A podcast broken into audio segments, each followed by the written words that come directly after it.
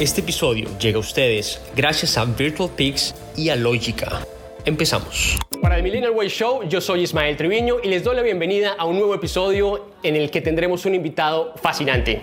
Para quien no lo conocen, es uh, periodista, co-ganador del premio Pulitzer, ganador del premio Rey de España, ganador del premio Ortega y Gasset, ganador del premio Emmy y de muchos otros reconocimientos eh, a nivel global. La revista Foreign Policy lo ha catalogado como uno de los 50 intelectuales latinoamericanos más influyentes. Es columnista para el Miami Herald y más de 50 periódicos en el mundo. Tiene su propio programa todos los domingos en la cadena CNN, donde también recibió una nominación al premio Emmy, autor de varios bestsellers, entre ellos eh, Cuentos chinos, Basta de historias, eh, temas sobre la educación, Crear o morir, sobre el secreto de la innovación y el más reciente, Sálvese quien pueda, el futuro del trabajo en la era de la automatización.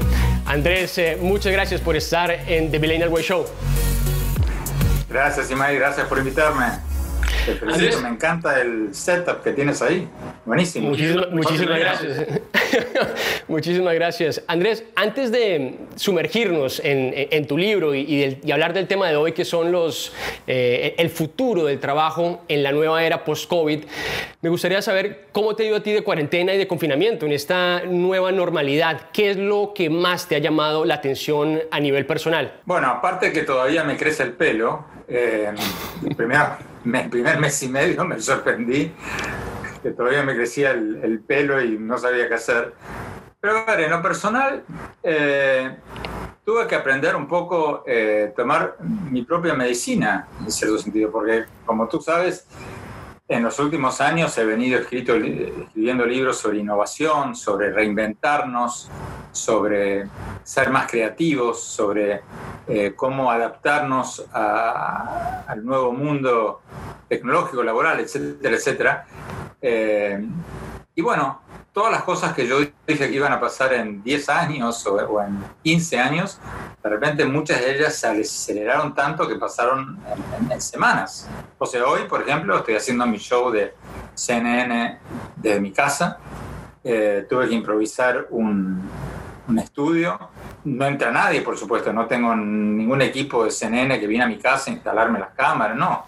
Tengo que hacer yo de, camarógrafo, sonidista, eh, eh, programador, etcétera, etcétera. Muchísimas cosas de las que yo no tenía la más remota idea hasta hace muy poco. Y bueno, tuve que aprenderlas. Y de la misma manera en, en todos los órdenes eh, de, de, mi profesión. O sea, han cambiado muchísimas cosas yo ya venía contando en, en Sálvese quien pueda, en mi libro más reciente sobre cómo está cambiando el mundo laboral, ya venía contando cómo mi vida estaba cambiando, cómo está cambiando la de todos quienes están viendo. Eh, yo solía tener eh, una traductora que me traducía mis columnas. Yo escribo mis columnas en Miami Herald en inglés. Eh, las mandaba a traducir a una traductora, me las mandaba a mí y yo las reescribía en español aceptaba, la escribía.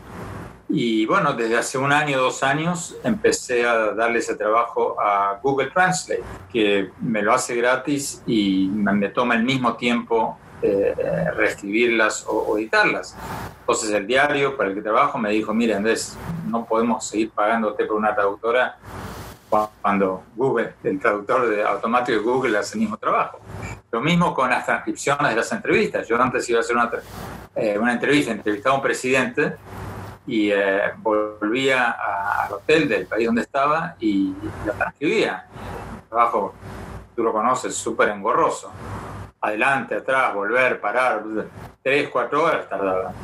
Ahora, antes de, de esta cuarentena, yo iba a entrevistar a un presidente y salía del Palacio Presidencial, mandaba la entrevista a uno de estos eh, una de estas plataformas como red.com o trin.com o otras que te hacen la transcripción robótica inmediata y en cinco minutos al llegar al hotel ya tenía toda la transcripción.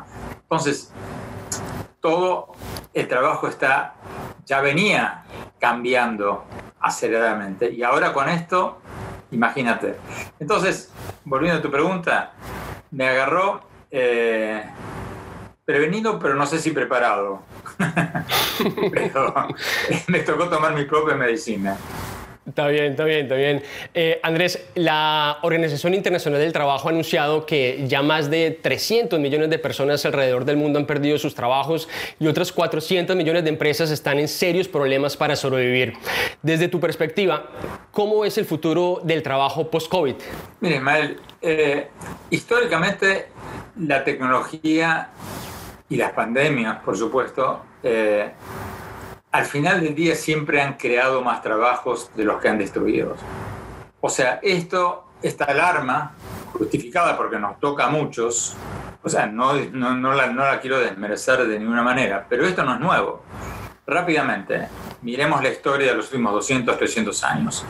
Cuando se inventaron las máquinas tejedoras mecánicas, los tejedores manuales en Inglaterra se fueron a la huelga, empezaron a quemar las máquinas eh, mecánicas de tejer, porque decían estas nuevas máquinas, esta nueva tecnología nos va a dejar a todos sin trabajo, va a ser un desastre, el mundo se va a ir al diablo, etcétera, etcétera. Bueno, ¿qué pasó?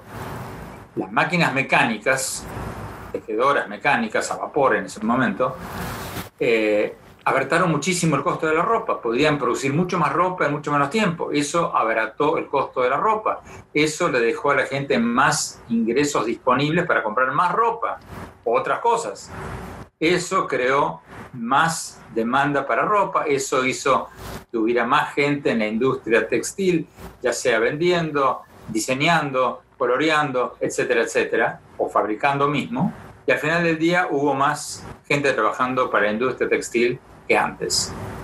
Lo mismo pasó cuando, a principios del siglo pasado, cuando salieron los autos, cuando Henry Ford empezó a producir el trabajo, el, auto eh, en serie, los eh, dueños de las carretas se volvieron locos, o sea, empezaron a quemar autos.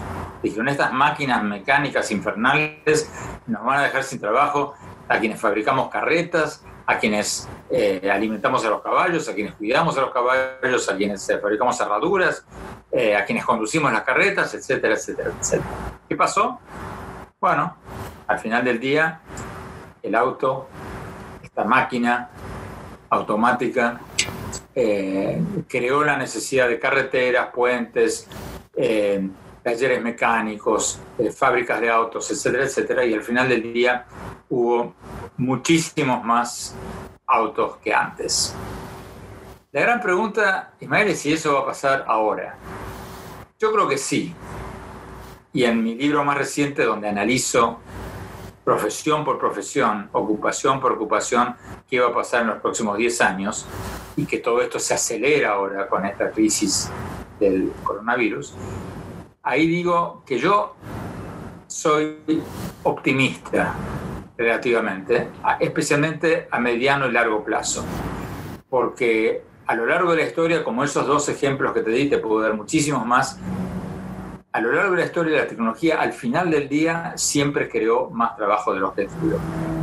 A corto plazo, estoy un poco más preocupado, porque la transición va a ser traumática. Y el motivo por que la transición va a ser traumática es que los tiempos se están acelerando. Hace miles y miles de años, el hombre, la mujer, eh, tuvimos miles de años para reinventarnos de ser cazadores y recolectores de frutas, agricultores. Después tuvimos miles de años para convertirnos de eh, agricultores a trabajadores industriales, la revolución industrial. Después tuvimos cientos de años para convertirnos de trabajadores en las fábricas a trabajadores de servicios, abogados, contadores, gente como tú yo, eh, eh, gente que trabaja, digamos, en una oficina. Eh, pero los tiempos se están acortando cada vez más. Y, termino con este ejemplo que doy en, el libro, en Sálvese quien pueda, sobre el futuro del trabajo. Yo voy todos los jueves a, almorzar con mi hijo. Mi hijo es abogado, trabaja en una firma de abogados en un bufete de, Miami. Y yo cada vez que iba y dejaba el carro en, en la cochera, en el estacionamiento del edificio de él, había una señora en, la caseta de entrada, que como las cajeras, eh, me daba un, ticket y a la salida yo le pagaba. Y la señora me reconoció, me veía en CNN y nos hicimos amigos. Cada vez que yo iba me comentaba el show del último domingo pasado, me decía, señor Andrés, eh, la corbata que tenía puesta era demasiado, demasiado estrepitosa, o esto, o lo otro, o el invitado aquel que tenía un plomo, o aquel, la, invitada que tuvo, el brillante, Y bueno, un jueves que fue, no estaba. Había sido reemplazada por una caseta automática, como las que existen en los aeropuertos de muchos países latinoamericanos y cada vez más en los parqueos. Esas casetas que tú entras, eh, te dan un tiquecito y cuando sales pones tu tarjeta, el tiquecito y la tarjeta y te cobra automáticamente. Bueno, esa señora no tuvo miles de años para reinventarse, ni cientos de años para reinventarse, ni, ni años para... La señora probablemente le avisaron de un viernes a un lunes, señora, su trabajo dejó de existir. Te va a ser reemplazada por una máquina, a poner una caseta. Por eso, a la larga y a mediano plazo soy optimista, pero la transición va a ser traumática. Perfecto, perfecto. Hablemos un poco de Sálvese quien pueda, tu libro, y el capítulo donde hablas del de, el tema de Alexa y con el dato adicional de la Universidad de Oxford, de tu prólogo, donde dices que más del 47% de los trabajos serán reemplazados por robots en los próximos, en los próximos años. ¿Qué te preocupa más? Y me quedé hay que subirle, hay que subirle. Porque ahí, porque ahí, basado en ese estudio de Oxford, yo decía que va a pasar para el 2030. Pero con esta crisis va a pasar ahora ya.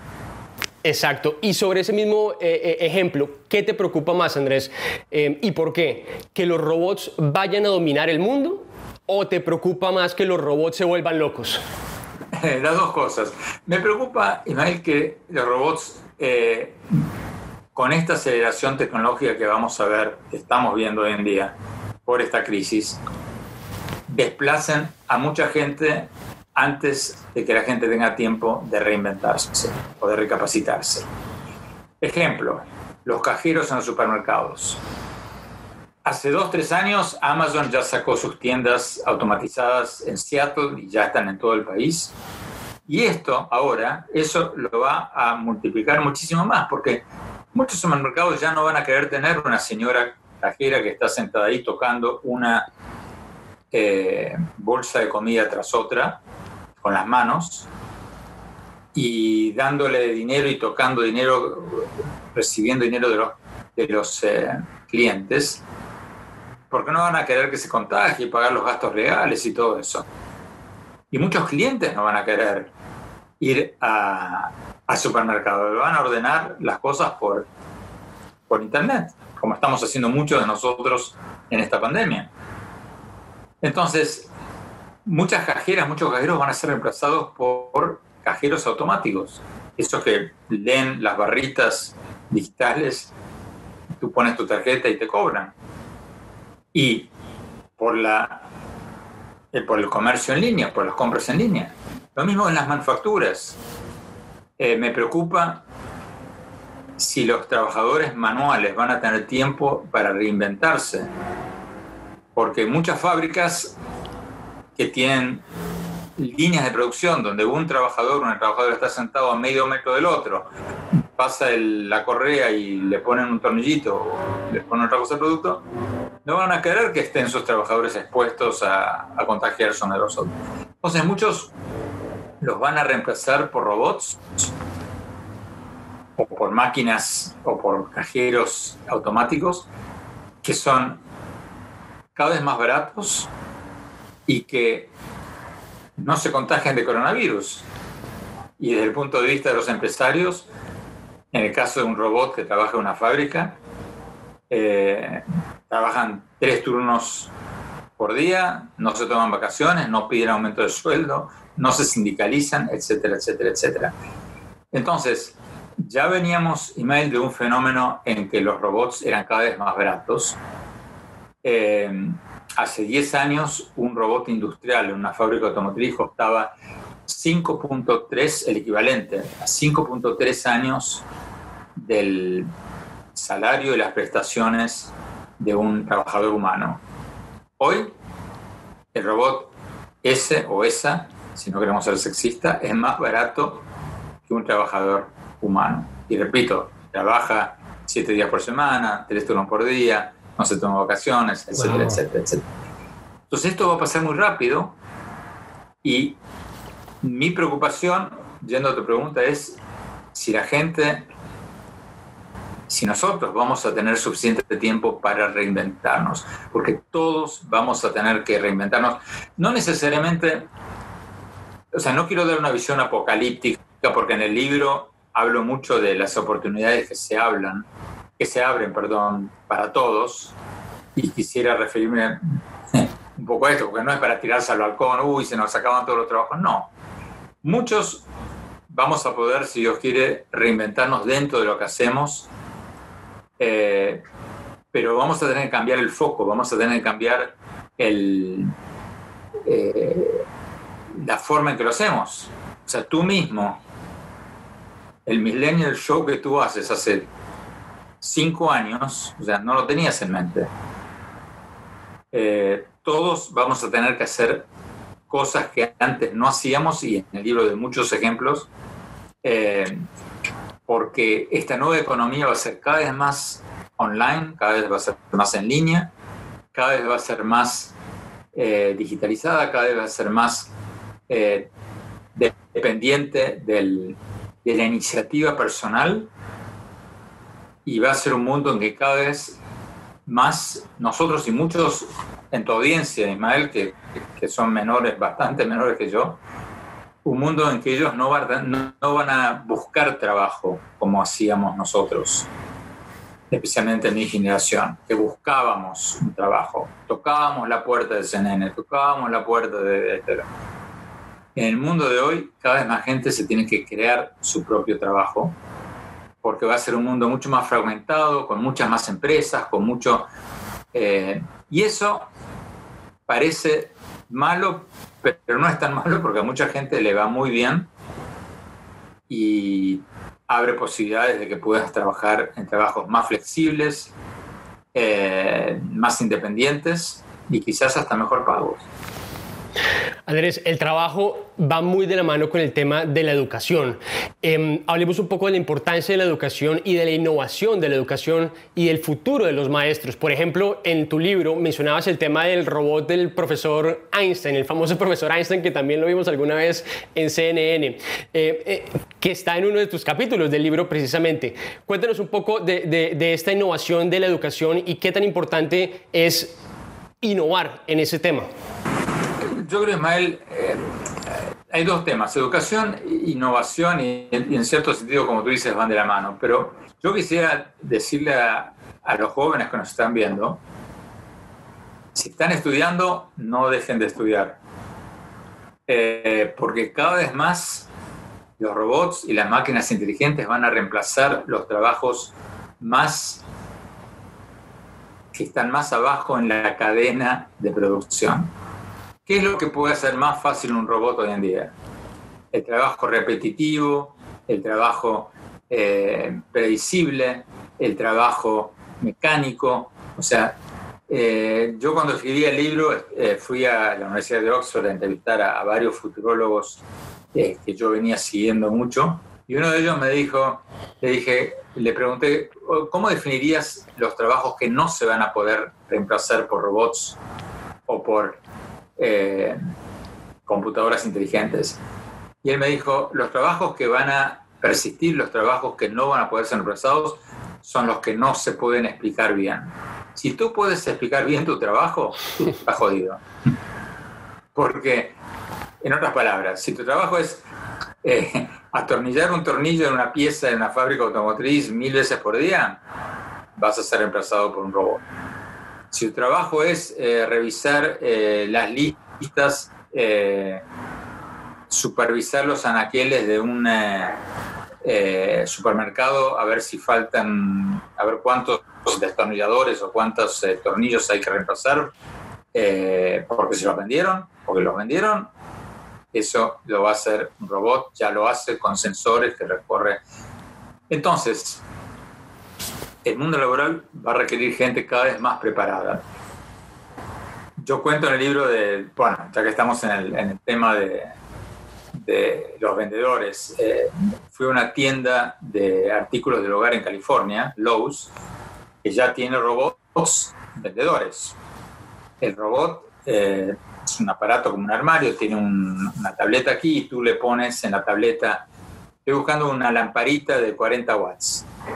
Y eh, el robot se da vuelta y te dice, bueno, sígueme y te lleva al anaquel donde está la lamparita. ¿Qué más quieres? Y quiero un tornillo, te lleva. Eh, le puedes preguntar lo que quieras, etcétera, etcétera. Entonces le pregunté al gerente de esa tienda, bueno, ah, perdón, y de noche de noche, ese mismo robot va por los pasillos del supermercado con su sensor y anota, entre comillas, todos los productos que faltan para que sean repuestos, ¿no? Para que alguien los pueda reponer antes de que empiecen a llegar los clientes al día siguiente. Lo que antes decía un señor, una señora con una libretita. Bueno, le pregunté al gerente del, del mercado, bueno, obviamente los vendedores se van a quedar sin trabajo. Y me dijo, no, fíjate que no, porque muchos de los vendedores, los que antes eran vendedores, ahora van a ser asesores de venta, que es una cosa muy diferente. Un vendedor te trata de encajar un producto. Compre, no, mire, está buenísimo este tornillo, es baratísimo, cómpreselo. Un asesor de ventas es alguien que te guía y te asesora. Por ejemplo, tú vas a esa fábrica de artículos, de herramientas, artículos de hogar, y eh, le dices al asesor de ventas, tengo que cambiar el grifo de mi casa, ¿qué me aconsejas? Y yo te aconsejo esto, ¿y cómo lo hago? Y te enseña a hacerlo. Y el gerente de, la tienda me decía que muchos de los antes vendedores están felices porque son gente que le gusta la cosa manual, le gusta la cosa eh, de reparaciones del hogar y todo eso, se sienten que están haciendo un trabajo mucho más interesante, aprenden ellos mismos cada vez más y tienen un trabajo intelectualmente mucho más satisfactorio que el que tenían antes. Ahora, para hacer eso tienes que tener cierta preparación. Entonces, tienes que tener preparación, tienes que tener empatía, tienes que tener buen trato con el cliente, etcétera, etcétera. Entonces, eh, muchos de los trabajos van a sobrevivir y en cierto sentido van a ser mejores que antes. Muchos de estos vendedores, vendedoras van a preferir ser asesores, que entabla mucho más, la, historia es más larga porque ya no se trata simplemente de vender algo, sino de entablar una relación con el cliente. Incluso a veces decirle que para entablar una relación el asesor de ventas le diga, mira, yo te aconsejo que compres este grifo, nosotros no lo vendemos, pero lo vende la competencia, cómpralo ahí y después ven y yo te ayudo con la reinstalación. O sea, crear una relación de confianza para que esa persona en lugar de comprar ese grifo te compre 20 otras cosas. Eh, o sea, los trabajos, muchos de estos trabajos no van a desaparecer, pero van a cambiar, van a escalar, digamos, en el requerimiento de habilidades que se van a necesitar. Y eso nos lleva a la educación. Y por eso empecé diciendo que quienes nos ven y están, tienen entre 17 y 25 años, no dejen de estudiar. Y si tienen más, tampoco dejen de estudiar. Especialmente ahora que se va a venir la educación en línea, va a ser eh, muchísimo mejor y más eh, accesible, eh, vamos a tener que estudiar de por vida, ya sea para actualizarnos o para reinventarnos. Sobre esa misma línea, Andrés, ¿Cómo es el futuro laboral de los jóvenes? Muchos jóvenes te están viendo en este momento. ¿Qué les dirías frente al futuro laboral post-COVID? ¿Dónde crees que estarán las grandes oportunidades? ¿En la ciencia, la matemática, eh, la ingeniería? O, también hay un espacio en las artes, en la música, en, esas soft skills? Mira, en, en, en Sálvese quien pueda, en, en mi libro más reciente sobre todo esto, tengo un capítulo al final que se llama las 10 áreas de los trabajos del futuro, ¿no? Entonces acá las enumero, 1, 2, 3, 4, 5. Pero antes de eso, antes de enumerarlas una por una, digo, chicos, chicas, háganle caso a esto, pero hasta cierto punto. Y cuento la siguiente historia. fui a hablar con un futurólogo de Silicon Valley, en, California, eh, y le hice esta misma pregunta que tú me estás haciendo. Y él me decía, yo le dije, ¿qué le aconsejaría usted a los jóvenes? Y él me dice, vean cuáles son las olas del futuro, montense en ellas y surfeenlas. Entonces me decía, analista de datos, eh, programador de computación, etcétera, etcétera, y me daba su lista. Y yo les digo en el libro a los jóvenes, miren, esta es mi lista y enumero 10 áreas del futuro del trabajo. Pero mi consejo es una pequeña variante a la que me dijo Benjamin Pring, que es el gurú este del que hablaba eh, en Silicon Valley. Yo creo que lo más importante es que hagas algo que te apasione. Si a ti te apasiona la plomería y realmente es lo que te gusta, vas a ser un excelente plomero o plomera, mucho más que el 99% de los que están alrededor tuyo, y vas a, te ir mucho mejor que si eres un analista de datos desganado, eh, aburrido y sin motivación. Y vas a ser mucho más feliz. Entonces yo le decía, sí, ok, mira cuáles son las olas del futuro, elige la que más te gusta y entonces montate en la ola y surfeala. Porque si tú eliges en base a estas listas que salen, que yo incluso pongo la mía aquí, los trabajos del futuro son A, B, C, D, E, F, G, pero realmente es algo que no te apasiona, vas a trabajar menos, vas a trabajar más de ganado y no vas a ser tan exitoso como si haces algo que realmente te gusta. Entonces mi consejo es Fíjense cuáles son las horas del futuro, la mía o la de cualquier otro, pero pónganle más atención a cuál es la pasión de ustedes que al ranking de la lista que estén viendo. Porque vamos a un mundo donde cada vez más gente va a trabajar de forma independiente. Las empresas van a ser cada vez más chicas. Miren, acá tengo la cifra ahora no me acuerdo dónde, eh, ATT, ATT, la empresa más grande de Estados Unidos, hace unos años tenía 700 mil empleados, más 700 y pico mil empleados. Era la empresa de más valor de mercado. Hoy la empresa de más valor de mercado tiene pero un, cuarto de esa cifra.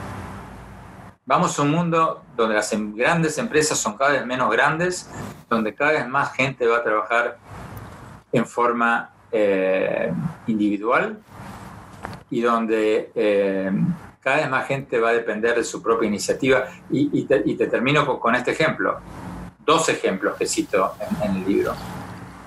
Eh, todas estas plataformas, que muchos de los jóvenes que nos están viendo conocen mejor que, yo y, que tú, freelance.com, upwork.com, etcétera, etcétera. Hoy día si tú eres un, un joven, o, las que venden cosas, Etsy, eBay, si tú antes vendías artesanías eh, en, un negocio o en una esquina en la calle en el norte de Bogotá, tu mercado, geográficamente hablando, era las cinco cuadras a la redonda.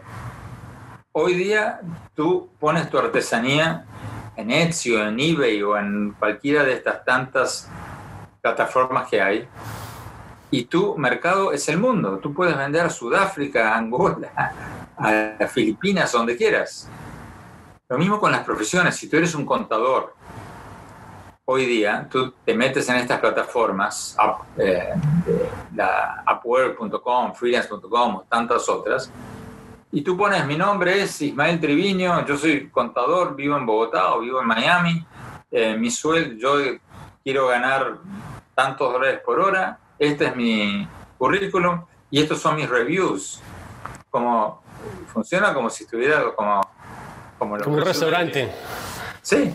Entonces alguien que está en, no sé, en Albania, no sé por qué salió Albania en la cabeza, pero alguien que está en Madrid, entra en esa plataforma, está buscando un contador y compara, a ver, Ismael Treviño en Bogotá me está ofreciendo esto, tiene 15 años de experiencia, trabajó para tal y tal empresa, tiene estos reviews, y este otro en Polonia me ofrece tan, me voy con Treviño.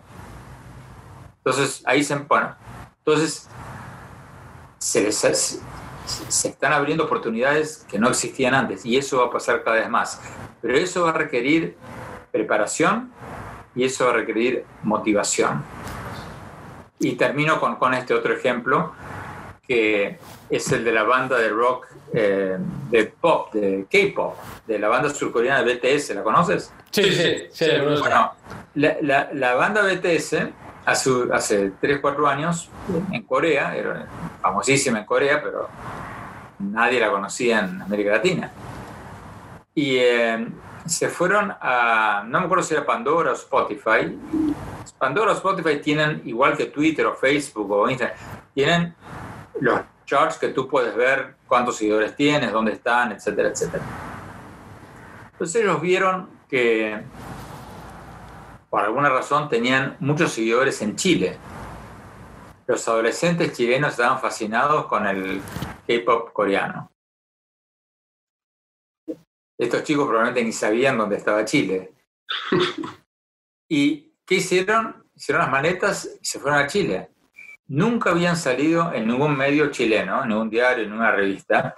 Las radios chilenas ni conocían su música, pero su música se había difundido entre los adolescentes chilenos por, por las redes sociales.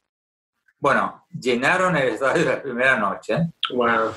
Habían ido para, para una noche, llenaron el estadio, hicieron una segunda función en esta, hicieron una tercera función en esta. O sea, impresionante. Aquí viene este ejemplo, en que todos vamos a tener que ser como esta banda de K-pop. Vamos a tener que depender cada vez más de nuestra iniciativa personal en encontrar nuevos mercados, en encontrar eh, nuevos espacios de crecimiento, ya sea para nuestro propio provecho o para el provecho de la empresa para la que trabajemos. Vamos a tener que ser todos pequeños empresarios en cierto sentido. Fascinante, fascinante. Andrés, última pregunta para terminar y agradeciendo por tu tiempo. Em, te he visto en, varias entrevistas o en charlas hablando sobre la importancia de seguir la vocación, de encontrar la vocación. Tú contabas alguna vez que tú arrancaste de, joven, luego de graduarte de Columbia University, como un inmigrante más acá en los Estados Unidos, eh, no conseguías trabajo y estabas buscando. Y como tú dices, te metiste al edificio literalmente, y en este caso en una agencia de noticias. Y ahí arrancaste como traductor del turno de la medianoche hasta las 6, 7 de la mañana. Peor trabajo, el peor trabajo en la escala de, un periodista. Trabajaba de 12, yo el único trabajo que conseguí, aunque graduado en las mejores universidades del mundo, era de 12 de la noche a 8 de la mañana. Y cuando faltaba el tipo del turno de mañana tenía que ser seguido de 12 a 8 de la mañana y de 8 a, a 4 y si faltaba, a veces hasta hice, como los médicos, tres turnos, tres turnos seguidos. Wow. Pero yo siempre le digo a, a los jóvenes, eh, si realmente tienen una pasión, si realmente quieren ser algo, quieren ser, o sea, algo específico, periodistas, arquitectos, arquitectas, lo que sea, métanse en el edificio. Porque si te metes en el edificio y tienes las credenciales, tarde o temprano alguien se va a retirar, alguien se va a enojar con el jefe y se va a ir, alguien se va... Eh, tarde o temprano te va a llegar tu oportunidad. Puede ser más tarde, puede ser más temprano. Pero en mi caso, bueno, ya no tuve mucho remedio porque llegué a Estados Unidos, eh, me recibí, hice mi maestría en, Colombia, pero hablaba inglés con, acento, eh, no tenía ningún... Todo lo que había hecho en Argentina no me sirvió para nadie porque nadie se impresionaba con, con el hecho que yo hubiera escrito para algún medio que acá nadie conocía, etcétera, etcétera. Entonces tuve que empezar literalmente de cero. Entonces el único trabajo que encontré fue traductor de noticias eh, para el horario de trasnoche. Pero me metí en el edificio, bueno, ¿y qué pasó? Pasé no me acuerdo, tres, cuatro años, bastante, wow. haciendo ese trabajo. Con el frío de las noches de Nueva York, me acuerdo que yo salía de, de mi casa, me tomaba el, el metro con un frío espantoso, estaba solo en el metro, y a la mañana, y, cuando me iba a la mañana a las 8, eh, estaba yo solo en la estación y los trenes venían repletos con la gente que venía a trabajar. Y los que volvíamos eh, a la mañana, los que salíamos de Nueva York para los suburbios de Nueva York, eran los que trabajábamos a la noche, que eran las enfermeras, otras señoritas de dudosa profesión, y yo, porque los vagones iban vacíos. ¿Quién, ¿Quién termina de trabajar a las 8 de la mañana? Pero bueno, ¿Cuál, fue, el mayor aprendizaje de eso? O sea, de, poder... Métete, métete en el edificio. Si, tienes, si tú quieres, si tu sueño es trabajar para tal empresa o si tu sueño es trabajar en tal industria, métete en el edificio, aunque no sea el trabajo más eh, digno, o sea, no sea el trabajo más eh, jerárquico que tú quisieras. Tú te graduaste de una universidad como economista y quieres eh, ser economista en tal banco o en tal tienda o en tal lo que sea. Bueno, si no te toman como economista, ¿sabes qué?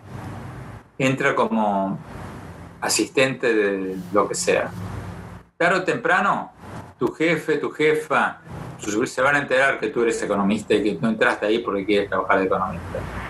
Tarde o temprano, tú les vas a decir, mira, eh, fulana de tal eh, acaba de renunciar, eh, van a promover a fulano de tal, me encantaría que me consideren para esa posición que se abre abajo del tope. Y eso es lo que me pasó a mí. Un día se enfermó el se enfermó, no me acuerdo qué pasó. El, eh, yo siendo traductor, eh, traducía del inglés al español, eh, no fue o se enfermó, no me acuerdo qué pasó, con el, reportero que cubría Naciones Unidas en Nueva York. Esto, todo esto era en Nueva York. Y, y bueno, yo le dije a, durante un, año o dos años, cuando trabajaba de trasnoche, ni siquiera conocía a los jefes que debía conocer. Cuando empecé, cuando faltó alguien y eh, empecé a trabajar dos turnos seguidos, ya tuve oportunidad de presentarme ante el jefe, digamos, que contaba, el jefe que trabajaba de, de 9 a 5. Obviamente le dije que yo tenía estudios, que yo quería ser periodista, que mi sueño de vida no era ser un traductor el resto de mi vida, etcétera, etcétera eh, eh, traductor de trasnoche, por cierto. Eh, y bueno, eh, faltó el reportero que iba a Naciones Unidas, me empezaron a mandar a Naciones Unidas, después volvió, volví a mi trabajo habitual, pero bueno, no me acuerdo si a los seis meses, al año, los dos años, no me acuerdo, pero eventualmente se abrió una plaza y entré y empecé como reportero y ahí empecé a, Resumiendo, métete en el edificio. Primero, ten las Primero, elige lo que te guste. Segundo, ten las credenciales. Tercero, métete en el edificio. Hay gente buena en el trabajo y hay gente muy buena y hay gente que tiene una palabra que yo he aprendido de ti y que he tratado de tenerla siempre en el top, en el top of mind y es el rigor. ¿Cuál es la importancia de el rigor para que le cuentes a todos esos jóvenes que nos están viendo qué tan importante es tener rigor para ser mejor el bueno, día a día. Eso, Ismael, eso, Ismael es, es más particular que todo en, en, nuestra profesión. Porque si tú te equivocas feo con, con, con un dato, con una cifra, o ni hablar si propaga fake news o una cosa así, eh, te arruinas la carrera. Eh, en inglés hay un dicho entre, en nuestra profesión en Estados Unidos que dice, tú eres tan bueno como tu último artículo o como tu última entrevista, etcétera, etcétera. Porque si la embarras, la gente dice, no, fulano de tal, imagínate cómo la embarras. Tú puedes tener 50 años de carrera, tener todos estos premios, pero si la embarras, la gente dice, uy, este, mirá la metida de pata que hizo. Entonces, eh, en nuestra profesión el, tema, digamos, eh, clave es el rigor. Pero yo creo que para, ampliar, para ampliarlo, digamos, a, a los jóvenes en general, yo creo que hoy en día y cada vez más en este mundo de trabajo, cada vez más independiente, cada vez más flexible, cada vez menos dependiente de, grandes empresas, yo creo que las claves van a ser eh, la preparación y la motivación. Vamos a ver una brecha motivacional, creo. Los que estén más motivados, como en la banda de K-pop coreano, y empiecen a buscar y encuentren un mercado en Chile y vayan, a esos les va a ir mucho mejor de los que estén sentados esperando que alguien les diga lo que hacer. Andrés Oppenheimer, periodista, columnista, maestro, gracias por estar en The Millennial Way Show. Gracias, Ismael. Y pueden encontrar muchísimos más detalles de esto en, en mi libro, en Sálvese quien pueda. El subtítulo es El futuro del trabajo en la era de la automatización. Pueden encontrar muchos más ejemplos de ahí. Y bueno, los invito a leerlo. Muchísimas gracias. Gracias, Ismael. Felicitaciones por el show. Muchas gracias. Que esté muy bien.